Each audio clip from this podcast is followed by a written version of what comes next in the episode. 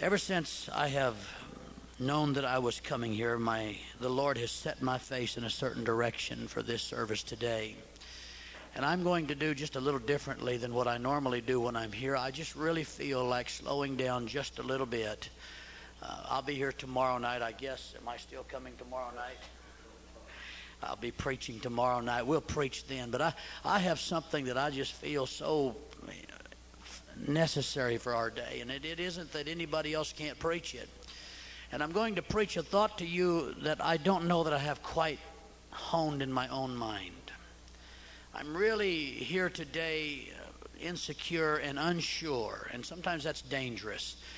But uh, I want to uh, preach to you from, to me, the most perplexing uh, chapter in the Bible.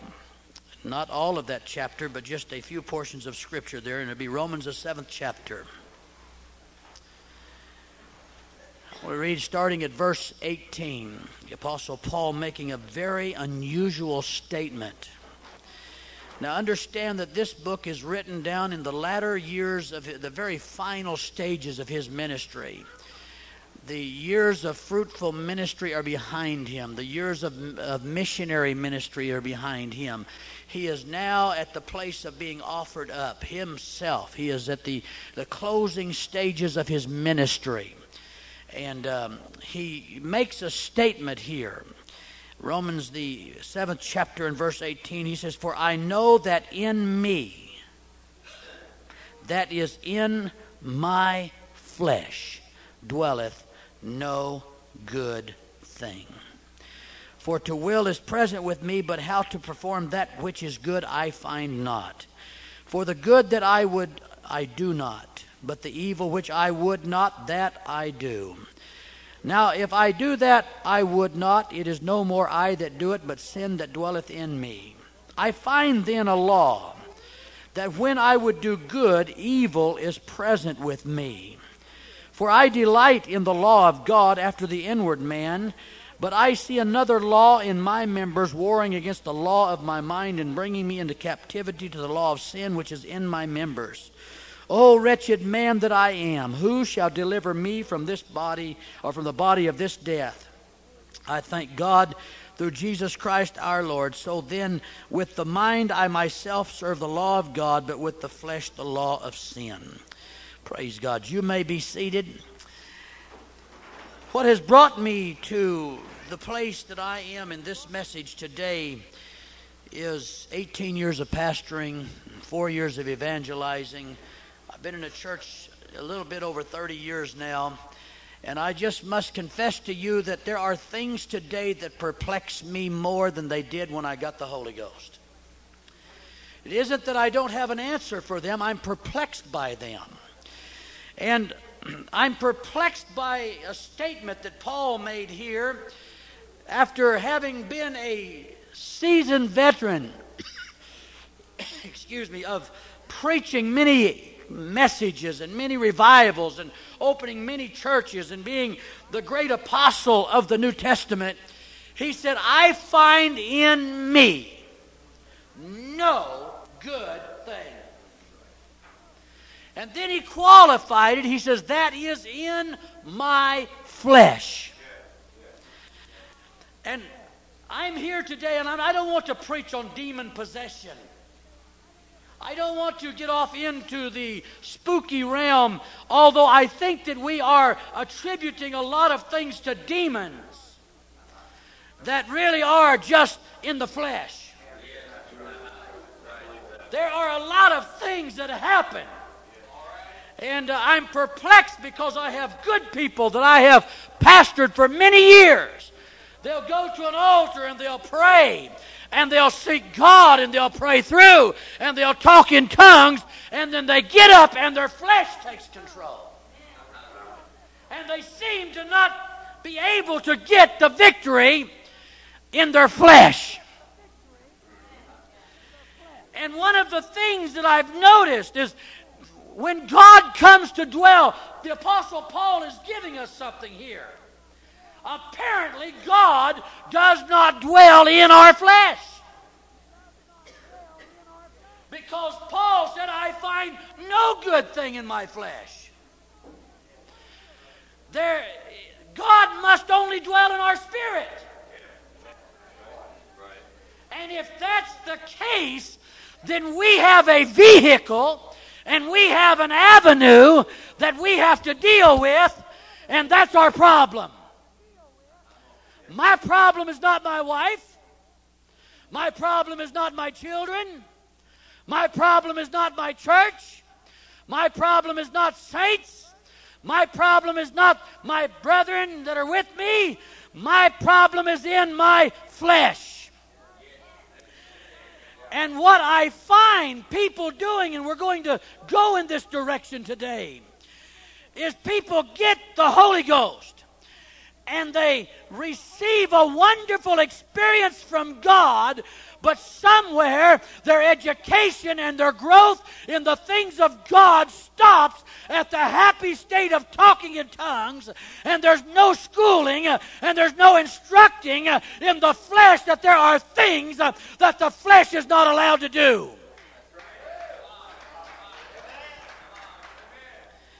I've seen people get up out of the altars in my church Sunday night, have a blowout, and walk out and get into a fight in the parking lot. Just this last few months around my place has been a wonderful exposition of Holy Ghost infilling and flesh fighting.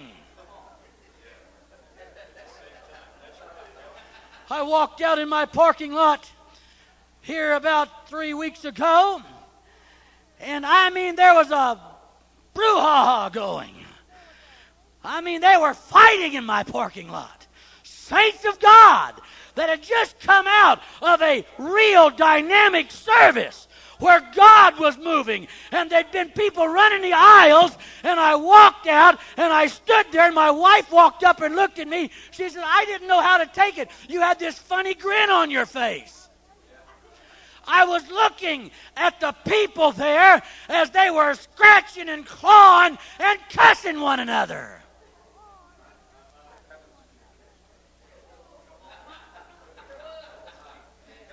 Now, you have to let me preach this because every one of you preachers experience what I'm talking about.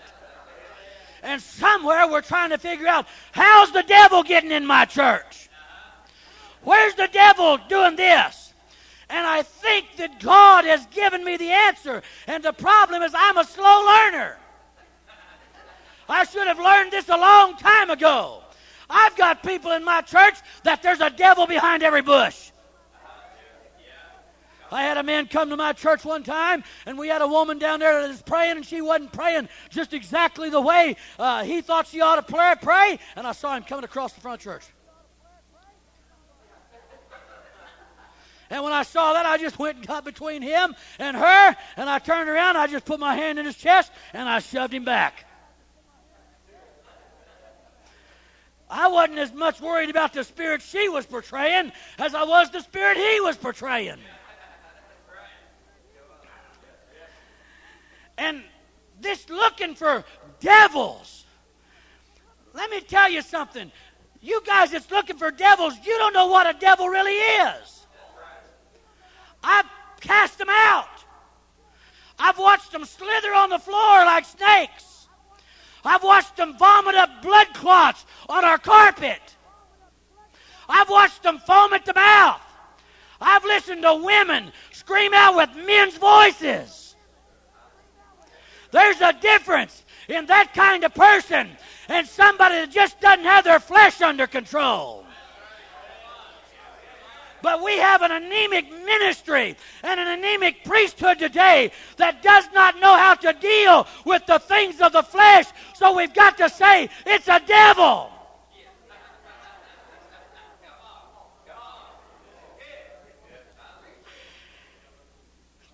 I got to be careful because it's not going the direction I have figured in my mind.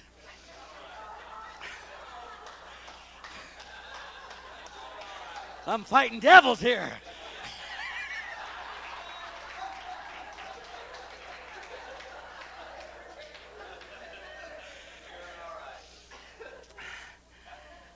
I think that what happens is this. People get the Holy Ghost. And they they let something run unchecked in their flesh. And the Holy Ghost will move in them, but something will happen that will be a flashpoint or an ignition point and their flesh will raise up and they'll respond in their flesh, whether it be to a spirit of jealousy or a spirit of envy or a spirit of hatred. And they may be spirit filled, but there is something now that they've done in their flesh by responding and allowing themselves uh, to open up, they have now given the enemy access. The enemy does not go into the spirit, but he plies his trade in the open avenues of the flesh.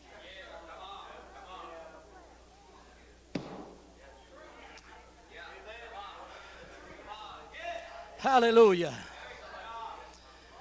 There's a spirit of lying that's going through our generation. I'm telling you, I've had people just flat out lie. And there's no fear in them. There's no fear of God in them. And then they get caught up in that spirit and they can't seem to extricate themselves from it. They just lie, else they start lying all the time. I've had them look me straight in the face um, and tell me a bald faced lie, and I knew they were lying.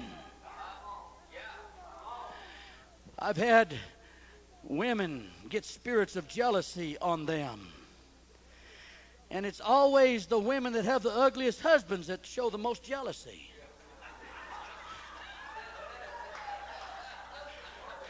You know, these gals that's got these good looking hunks, they are not jealous over those fellas. You watch. You, you, you pastors, you, you, you get a woman in your church that's really got a spirit of jealousy. She's usually got an old dog for a husband. I mean, run through your mind, ruminate through your mind right now. If I'm not telling you the truth, they're so protective of that old. I know one old woman that, dear Lord, for years in our home church, she would go to an altar and she would bawl and she would cry and leave puddles of tears in the altar and get up from there unchanged. She accused every woman in the church of flirting with her husband. She was an old red faced, he was bald headed. I mean, he was ugly. I'm not saying now, brother, brother Johnson's a nice looking fella. I got Spirit of Lions come in this place. I said that for his wife's sake. I think he does have a wife. She don't travel with him. She must be embarrassed too. you, you started this frivolous thing out this morning.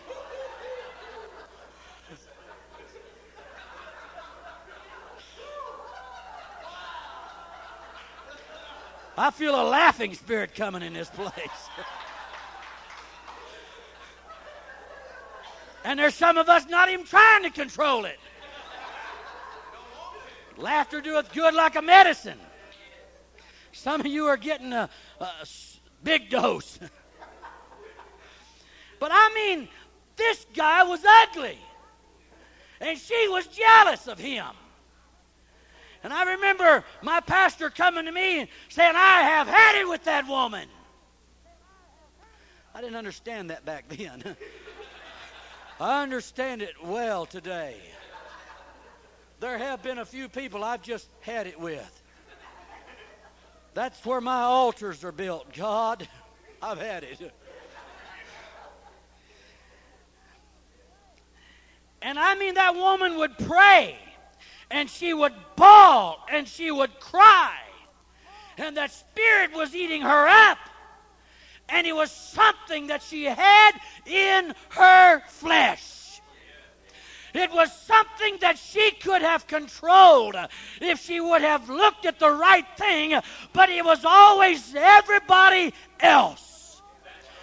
You're out to get my husband. Uh, I see your mannerisms. I see the way you use your hands. Uh, you're flirting with my husband. And she would be eat up of jealousy. There's a spirit of perverseness. There's spirits of brokenness, spirits of pride, spirits of depression. I'm sorry, I don't understand depressed saints. Depression is not a work of the Holy Ghost, it is not a work of the Spirit. And let me say something right now. I need to preface some remarks. Listen, the devil cannot make you sick. He cannot make you backslide. He cannot close down one church. If he could close down a church, he'd close them all down. If he could make one person backslide, he'd make everybody backslide. He can't do it. We need to realize the problems that we are fighting and warring with in our churches today is not a great big old bad boogeyman that's walked into church. It's the uncared for situations in our flesh that we are not willing to take our flesh out and crucify it daily. The Apostle Paul said, In my flesh there is no good thing.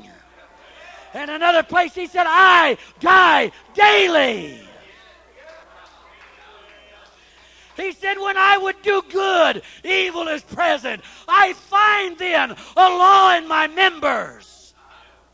And I know that those of you that are theologically deep want to go back and hang me up in the law in the very first part. But I'm telling you, we're talking about a Holy Ghost filled, one God apostolic, seasoned, veteran preacher. I hate it when they take us into Romans uh, chapter 1 and they say, I'm not ashamed of the gospel of Christ. And they'll say, well, the gospel is the good news. It is the good news. Uh, but what is the good news? It's not just telling stories that make people feel good, it is not just death, burial, and resurrection only.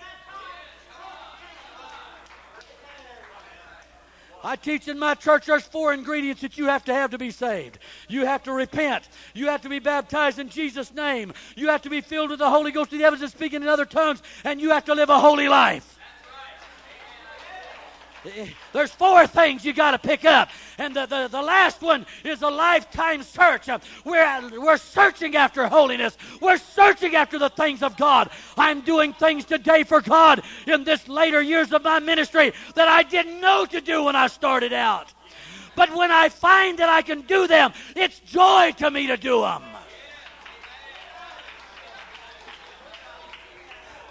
I've sat on my pew, I've heard my preacher preach to me, and I've gotten mad. And then I had to go to the altar and say, Hey, flesh, you're not going to get mad at the preacher for preaching to you. The devil didn't come and make me get mad at the preacher.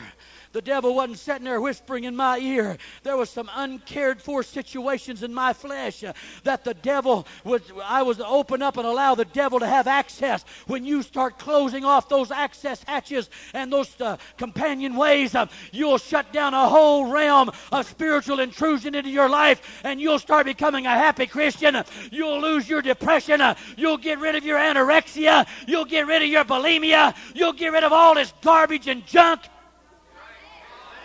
Hello? Hello? Oh, there's an eating disorder. No, there is a flesh disorder.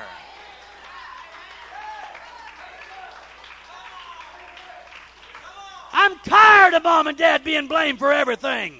Just because my dad was an alcoholic, I wasn't an alcoholic. My dad smoked three and four packs a day. I didn't smoke three and four packs a day. As a matter of fact, if you'll look and follow it out, you'll find out that there are more people that come out from alcoholic parents that don't become alcoholics than there are that do.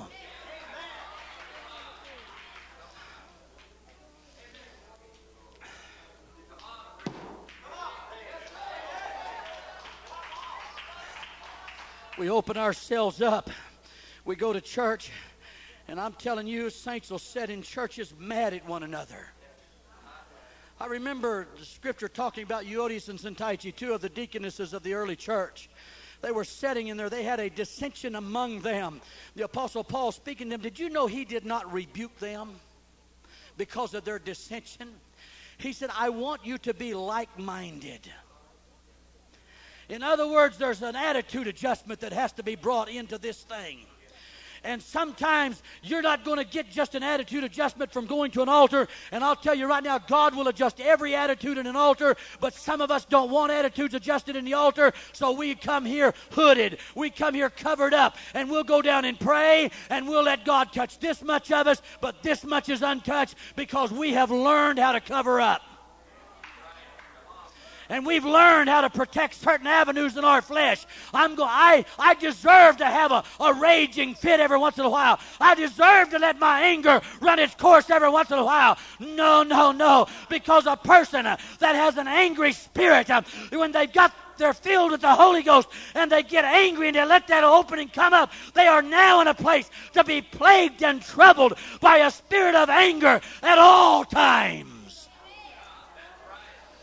had a man come in in my church, Filipino, fifth degree black belt. I mean, a lot of disciplines in his life that he had learned in the world.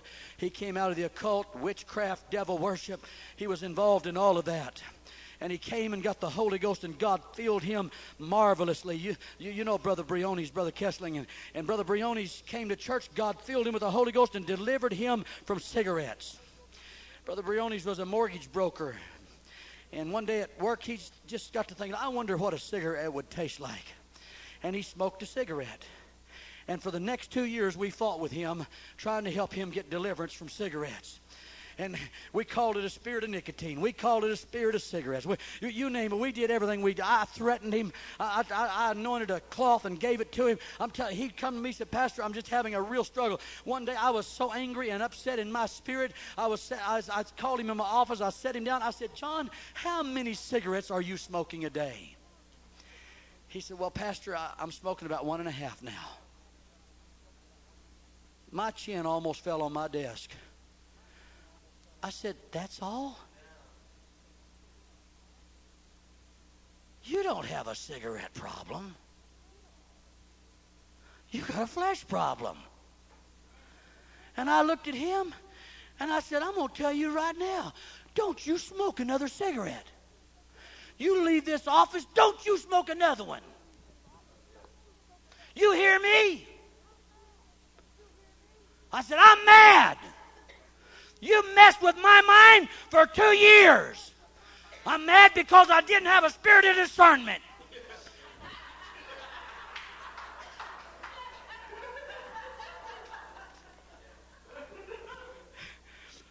You're supposed to be spiritual, Pastor. You should have picked up on that.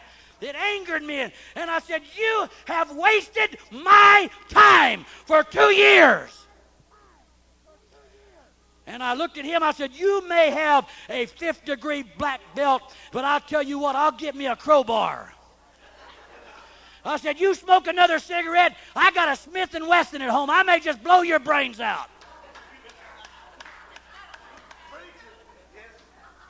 It's time for your flesh to know there are greater pains that can be extracted on you. If you're not man enough to do it, honey, I can do it.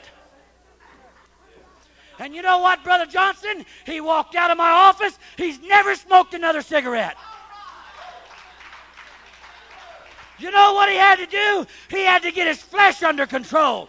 But you can't get your flesh under control unless you do some things.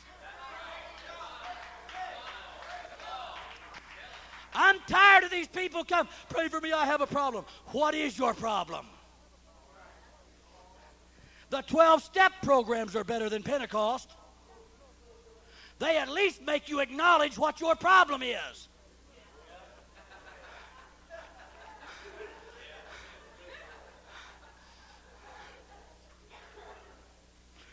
We used to do it. We don't do it. In, oh, that's all right. Go thy way and sin no more, my child. Our Father. We do our Pentecostal rosaries. We spend our time in, in the neo Pentecostal ranks. When all the time once you recognize what your problem is, you know what you need to do? You need to admit it. You need to confess, this is my problem. If you don't confess it, there's no getting rid of it. There's no getting any deliverance. There has to come a time when you got to say, that's right. I do have a spirit of bitterness. You can't get anybody deliverance if they won't recognize they need it. in our ranks, and you brethren know as well as I do that there's a lot of marriage problems going around today. And I'll tell you what part of the marriage problems are. It's just people that don't build altars anymore. Every every couple that I counsel, and I counsel them all over the place, and it just seems like everybody gets a bad one I get called. But I'm a, I'm a very unusual counselor. I, I just I get tired of listening to all the stories of why they are where they are. You know, there's no need for me to spend three hours sitting there listening to you tell me how bad your husband is and how bad your wife is. Why don't we just talk about how bad you are? I had a pastor come to me, or his wife came to me, and, and I was talking. We almost lost them. We almost lost their church. And uh, I, they came in my office and they sat down, and he started in. I said, "Wait a minute." Your marriage failure is a direct result of your ministerial failure. What do you mean? I said, You teach and you preach that when you get in trouble, you're to seek out help. You've been in trouble for 11 years. And who went seeking out the help? It was your wife. You couldn't even bring your own house into control. And I said, I'm telling you right now, I lay this at your feet. You're a preacher. Uh-oh. I, I don't live here.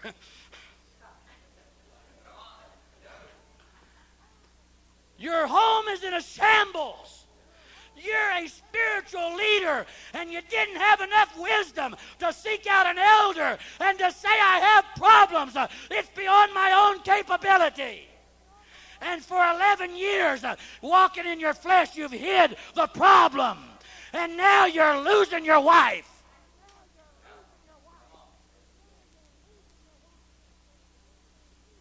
I can't say it was the devil that did it.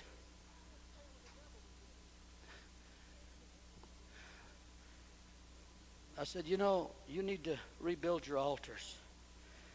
You're not praying. You're not praying with your wife. You're not praying with your husband. You're not even praying alone.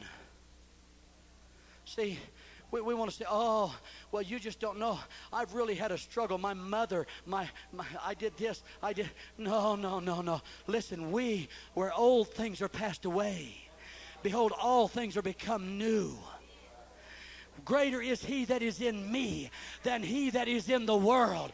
I received a brand new experience in God, and he gave me the ability to overcome. But I'm telling you, I fought some things in my flesh. Sometimes it gets so perplexing that you don't even know if it's in the flesh or not. Paul hit a spot. He said, Whether in the flesh or not, I know not. Now, we're talking about a spiritual vein that he was in. But how many times have you come to a place to where it's almost an impasse in your home, an impasse with your kids, an impasse with your parents, an impasse in the church, and you're not willing to back down and say, you know what? I was wrong. My spirit was wrong. And you go through life from that point on plagued problems that are tantamount to almost suicide. I've had them tell me I'd blow my brains out if I didn't know I'd go to hell. What do you mean you would commit suicide if you, you didn't know you would go to hell? What kind of a Christian are you? But I talk in tongues. I know you do. But you're not bringing some things under submission to the things of God. We need a revival of picking on ourselves instead of picking on everybody else. Nobody's left my church mad. Now, Brother Johnson, I have an open door policy. They all leave. I have one of those churches I'm blessed. Nobody wants to move to my church. When they get mad, they just want to go. And it's always been my philosophy if you're mad enough to go, I'd rather you just go because you're going to make somebody else mad. There's some of them I said, go on. You're free to go. Go on. I had a preacher call me not too long ago. He said, I don't know what to do. I said, let them all go. I said, you got 20 people that's unhappy in your church. If you force them to stay there, they're going to have 40 people that's unhappy next year. Purging's hard. But the purging I'm talking about is like what Tide does. It gets the stains out the others leave behind. You know, when we talk about a purging, we're not talking about a surface cleaning. We're talking about something that goes down and pulls the stain out. There was a situation that developed in my church when I first went there. Now, understand this it was a unified group, they were a praying people, they were a carnal people. The first two years that I was in San Lorenzo, when I went there, there was 19 adults. The first two years I went there, we had 14 cases of adultery and one case of incest. I got hate mail. I had a woman in my church that wrote me letters said, "We got rid of other pastors, we'll get rid of you too." I put them in a file and I thought, man, what do I do? I, if, if I rip these people out, I'll destroy good people. The, the, the fellow was messing with his own daughter. One night I went down to the altar and I told my wife, I said, I don't know how to handle this situation. It's beyond me. Nobody's going to even believe it. I mean, it was confessed. I, yes, I did do it. That man had come in and talk in tongues, and the church would follow him. And I remember his wife writing all those letters and telling me how she hated her kids and she hated her husband, she hated me. Well, it's a hate complex. Spirit of hate. Got a demon of hate in her. Brother Price, I never did this before. I haven't done it since. I haven't had no cause to. But I remember going in my altar or in my file cabinet. I had a, a, a cabinet, a file that thick of letters I'd received from them. I laid them on the altar. My wife and I went down to church. It was about 9, 30, 10 o'clock one night. Nobody was there. And we just laid them on the altar. I, they, they covered the whole front of the church. I laid. I want God to read them. I remembered reading in the Bible where where the the, the man of God laid the letter out before the Lord. And I got down and I started praying. I said, God, this church doesn't believe this. They think I'm crazy. They think I'm a radical. Man, I was. I came in here with both guns blazing. I didn't know you're supposed to keep them in the holsters. Man, I, I came out of Harvey Davis's church. Bless God, if it wasn't nailed down, you nailed it down. If you didn't nail it down, you shipped it out in a box. That's what I'd been taught. I had had a few men, Brother Dansby and Brother Reynolds and different ones, to tell me you don't just need to do it that way. and I'd listen to them, and, I, and I'd watch our churches. I think, you know, maybe you don't have to do it that way. And I laid those letters out, and I started praying, God, you're going to have to do this that week we prayed, my wife and I, we prayed over every one of those letters. And I just opened them up and said, God, did you see this? God, do you see this? Nobody in the church, I wouldn't let anybody in church read those letters. Nobody knew I had them at that time. And I put them back in the file, the folder. I took them back and I put them in my office. And a week later, a drunk come driving down the road, jumped the curb and hit the man and the woman broke his her neck in two places, busted both his legs. They were out of service for three months. In three months, we had almost 40 people get the Holy Ghost. But you see, it wasn't a spirit that we were trying to break, it was some things in the flesh. And God broke the flesh. They came back. There was an uprising. They tried to get control of the church. We dealt with it. They left for a period of time. And it was about nine years later don't anybody go telling this. Dear Lord, I don't know why I'm telling it. I'm swearing you to secrecy right now. The Holy Ghost got to talking to me and said, So and so's coming back. I said, No. I prayed them out. That kind went not out but by prayer and fasting.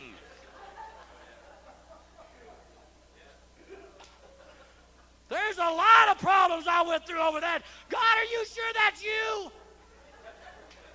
And I went home and told my wife, I said, I feel like so and so's fixing to come back. She said, What? She said, Are you sure the Lord told you that? I said, I'm, I'm, I'm not sure. I'd already talked myself out of it being God, you know. And so it was about two or three days later, the Holy Ghost spoke to me and said, I want you to let so and so come back.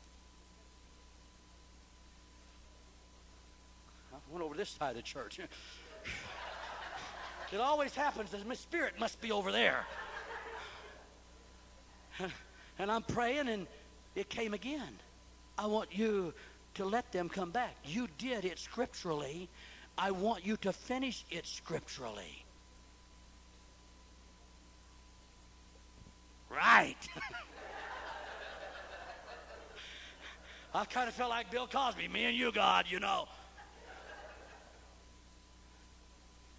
And I want you to know they came back. And they have done good for several years. They've done good for several years. You want to know why? Because when they came back, Brother Price, they came in my office and they sat down. And I said, You got anything you want to say? Yeah. We did such and such, and we just want to we want to clear the air. I said, you know, I may have mishandled this. I'm, I, I don't do everything right. I want to clear the air with you folks today. I don't want you to walk out of this building today with a problem. I don't want you to leave this office thinking I'm holding anything against you. I want you to know that I may not have handled everything just the way it ought to have been handled it, but I handled it the best way I knew how. And I love you. I have always loved you and they started talking about what the things they said and what they did and, and the places they'd gone and the tapes they'd given to other preachers to prove I was a false prophet. And oh man, I'm telling you, it, it, it went way out there. And, and they finally they talked themselves. I said, "You got anything else to say?" They said, "No." I said, "Then I suggest we just forget it."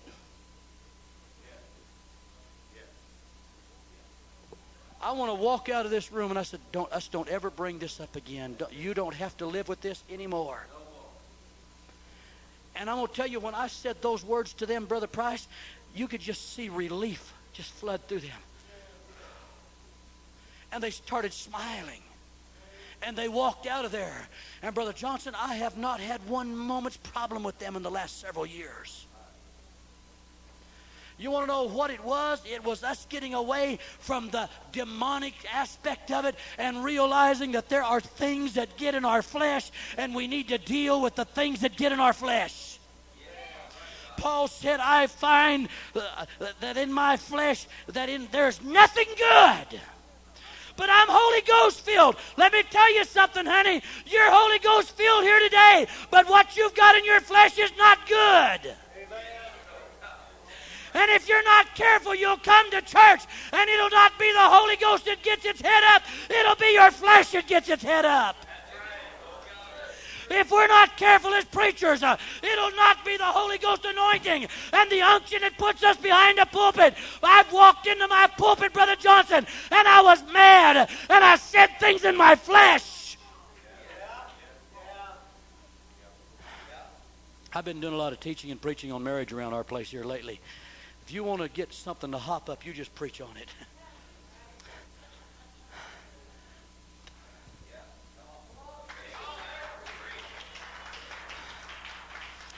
I, t- I taught the wives. This is what I taught. I said, you have to submit no matter what.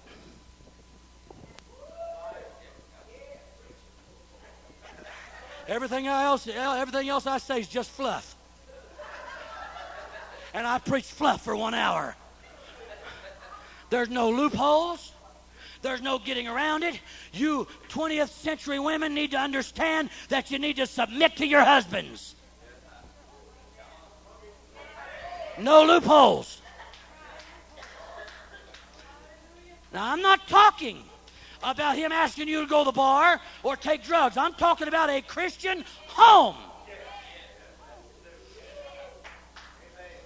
You women that don't want to submit, you're causing problems in the flesh. There's no devil upsetting your home. You are. And your husband may say you're a devil, but it's your flesh. Okay, ladies, get ready. I taught the next week for men. There's no need to mix the two. They were too, too good of lessons to mix. I said, I'm going to tell you something. There's one thing you men have to do. You got to love your wives. And every one of those guys got a grin on their face. And I said, it's not loving. All you 20th century lovers, it's not smooching and making out and all the touchy, touchy, feely, feely things. And I preached for an hour on love. And you know,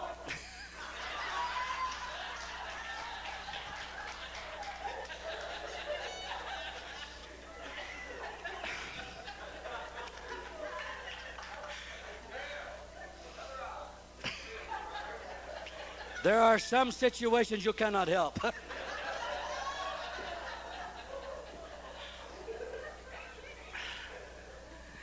and I said, the guys were, you know, when I was talking about submission, those men were going, You've seen it, you men. have. you get that, babes? Submit. Boy, I got to preaching on love. love.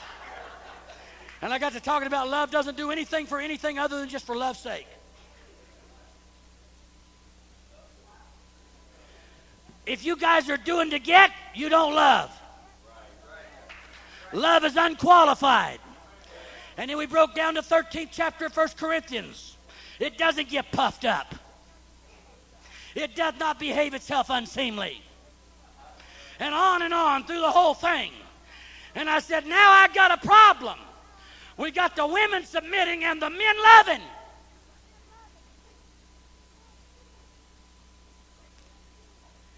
But you fellas, you shave twice a day, biscuits and gravy in the morning, men. I got a problem with you.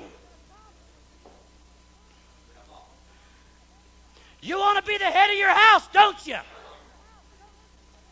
Our churches are made up of women that drag husbands to church.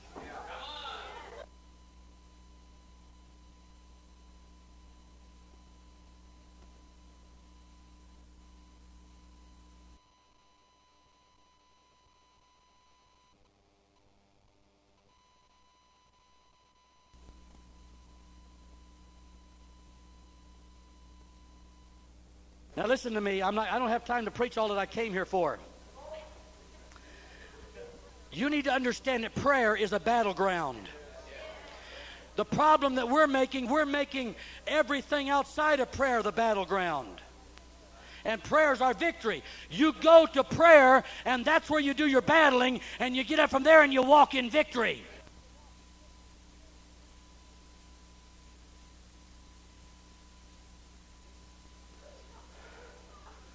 This lady came down the front to get prayed for pastor's a little weary that night, and he just reached up and put his hand on her head and said, God, touch this woman. You know she's sick tonight. He took his hand off her. She said, But, Pastor, I'm really sick. He said, Oh, God, touch her in Jesus' name. And she went back satisfied. He'd really prayed. Shook her head. Man, we're getting somewhere now.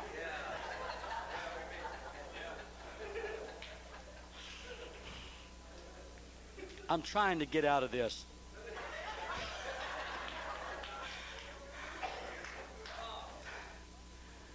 But the battleground's in prayer, and then when we get up from there, you don't even have to lay hands on anybody to see something happen. I prayed for a blind woman one night. She received her sight. Brother and Sister Mashcroft were there. We had a man die on us. God gave him his life back. The paramedics, there's no vital signs. He died twice in our church. we revived him twice. The third time, we just let him go. I've seen the dead raised. Well, you know, three strikes, you're out.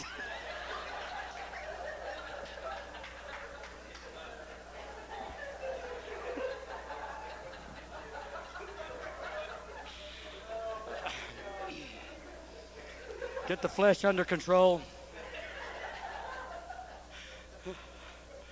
I'm having fun. You know what? There's a good, clean spirit in this church. I don't know if it's Mountain Home here or just all the visitors. I don't know what it is. We'll find out tomorrow night.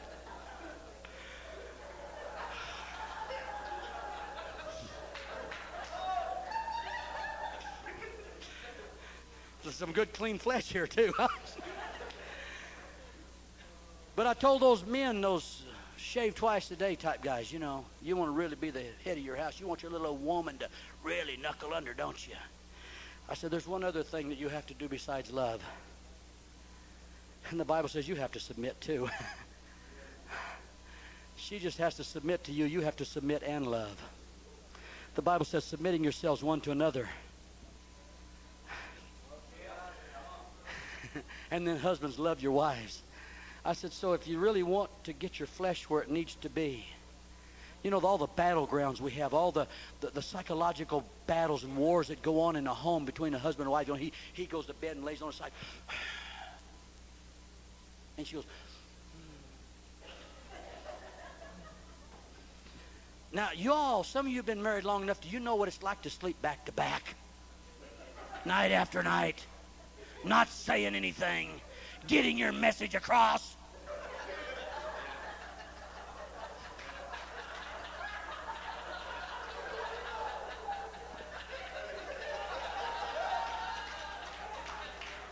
Guilty!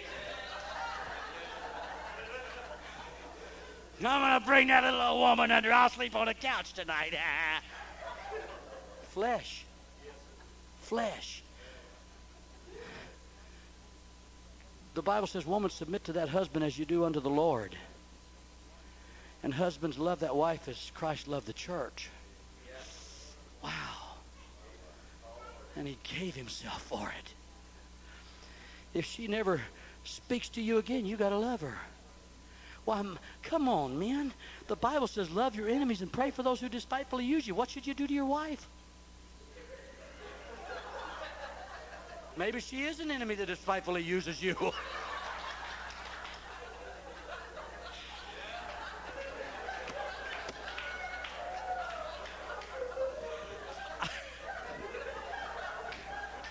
This is the last time I follow you anywhere.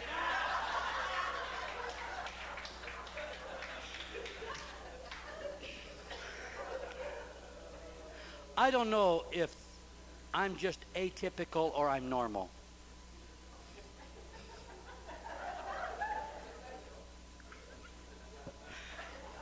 But you know what? I, I, I, have problems. Sometimes things just don't go right for me. I have never been one of those guys that just comes into church and when I hit the back door start talking in tongues and shouting talking tongues all through service. But I got a man in my church can walk through the doors, hallelujah, hallelujah. Ooh, ooh, man, he, he gets with the program and then goes home and cusses his wife. They're not all the way I've been telling you they are. But you see, there's a flesh problem there. It isn't the lack of spirit. It isn't lack of God. It's lack of fleshly control. What do you do? You're going to crucify that flesh. I'm going to give back what Brother Price took away. You're going a 40 day fast. No. No way. Three days is good. Seven days is murder. 40 days is fried kidneys. and bad eyesight, you're over. That's what's wrong with a lot of us. We went on a 40 day fast, now we read like this. it's, it's learning to say, wait a minute, this flesh. You know, you get mad at your wife and you say something snotty and crotchety to her. I think that's a word. And then you, I'm justified, I'm the head of this house. No. You have to say, you know what, I was wrong. And I'm sorry. If you don't do that, you'll never get loose from that spirit it will start growing. And that woman that I told you about, it started out with a little spirit of jealousy. Brother Kessling, we know her. It consumed her to the point to where she accused every woman in the church of having had an affair with her husband.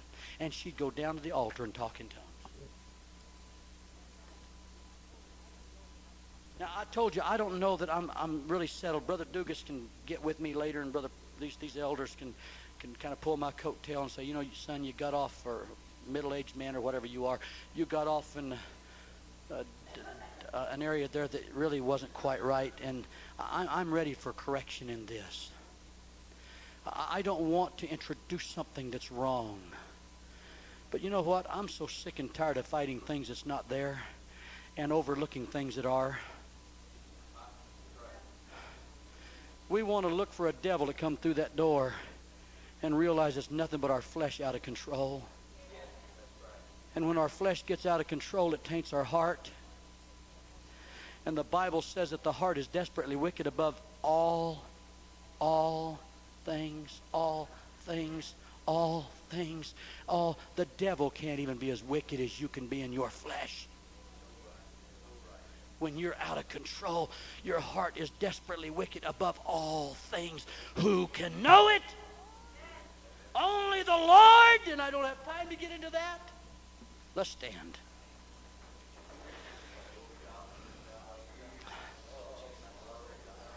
There has to be a breaking down of my flesh. We teach new converts to do something that we as saints don't do. These new converts go down to an altar and they start seeking God and seeking the Holy Ghost, and they don't know how to get it. And I'm telling you, some of us don't know how to get free of our flesh or rid of the flesh problems. Chuck Yeager broke the sound barrier. We've had preachers preach on breaking the flesh barrier. You know, Chuck Yeager, when he started that old jet and pushed the nose up against the sound barrier, that old plane would get the bucking and shaking underneath him. And they said, Don't go through. We don't know what'll happen. Just nose up to it. We want to find out. And he'd give them readings on how the, it's getting sluggish. It's not handling good. I'm almost out of control. One day, Chuck Yeager decided he'd had enough. And when he got to the out of control, he just shoved the throttles forward. And they heard a sonic boom go across that desert. And they didn't hear, they didn't know what had happened. And all of a sudden they said, Wow, this is the way man was meant to fly. He broke through that barrier. We'll come down and we'll shake and we'll buck and we'll get under the, the load of it, but we never put the throttle through and go through and fly the way we were meant to fly on, let's worship the Lord.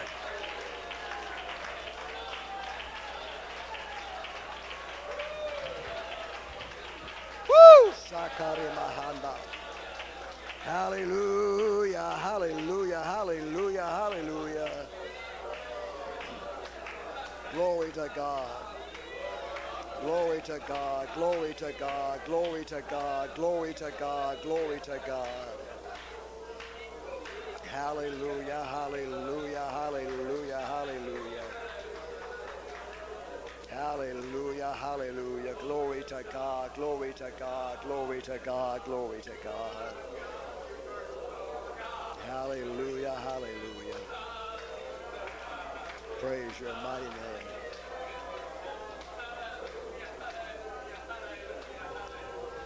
Kori makariando moshi karabahataya. Hallelujah, hallelujah. Glory to God, glory to God. What a beautiful message. And what a beautiful spirit we feel in this place this morning.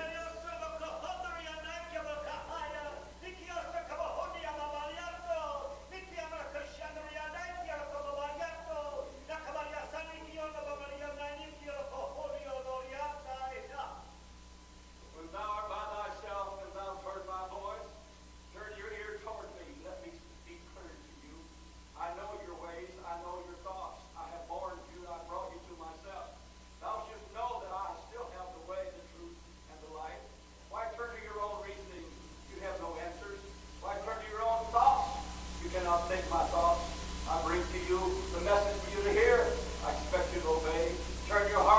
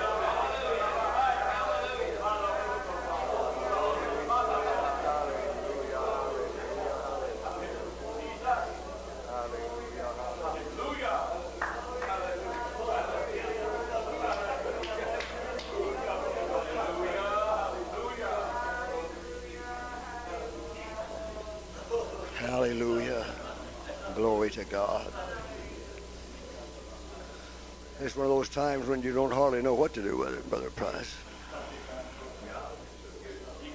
Glory to God. Glory. Let's worship the Lord again, shall we? Hallelujah. Hallelujah. Oh, hallelujah. Glory to God. Glory to God. Glory to God, glory to God. Hallelujah, hallelujah, hallelujah, hallelujah, hallelujah, hallelujah. Praise your mighty name. Hallelujah, praise your mighty name. Hallelujah, hallelujah, hallelujah, hallelujah. Thank you, Lord. Thank you, Lord. Hallelujah, hallelujah. Glory to God. Glory to God.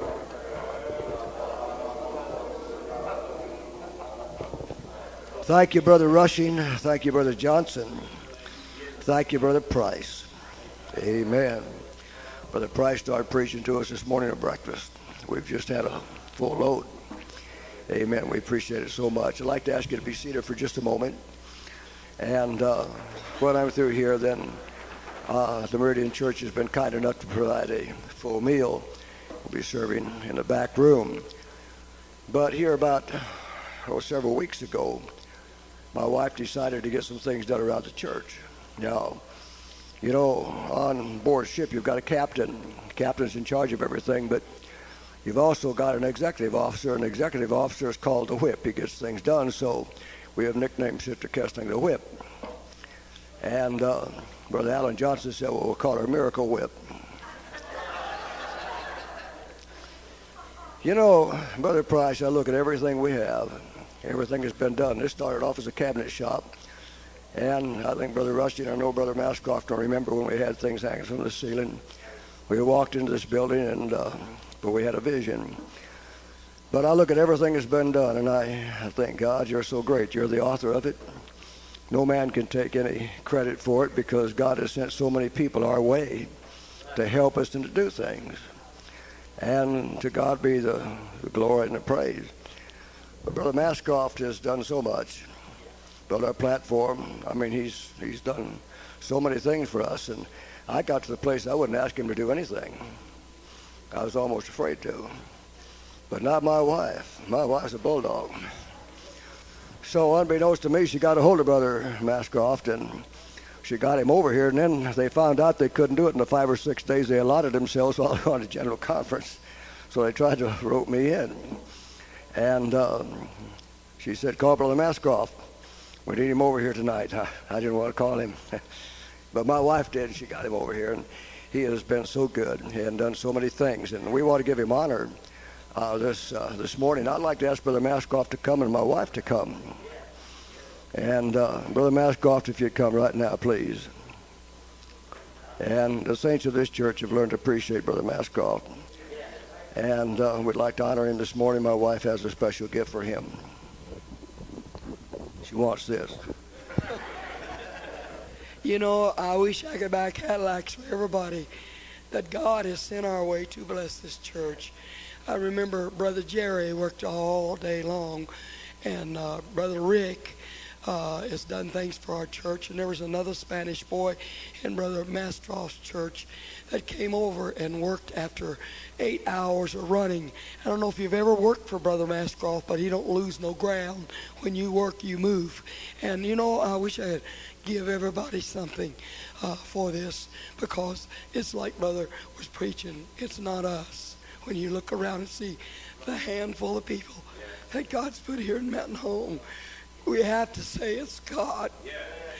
And you know, I'm so thankful for what he's done. Now, when Brother Mascroft one night worked uh, all day long.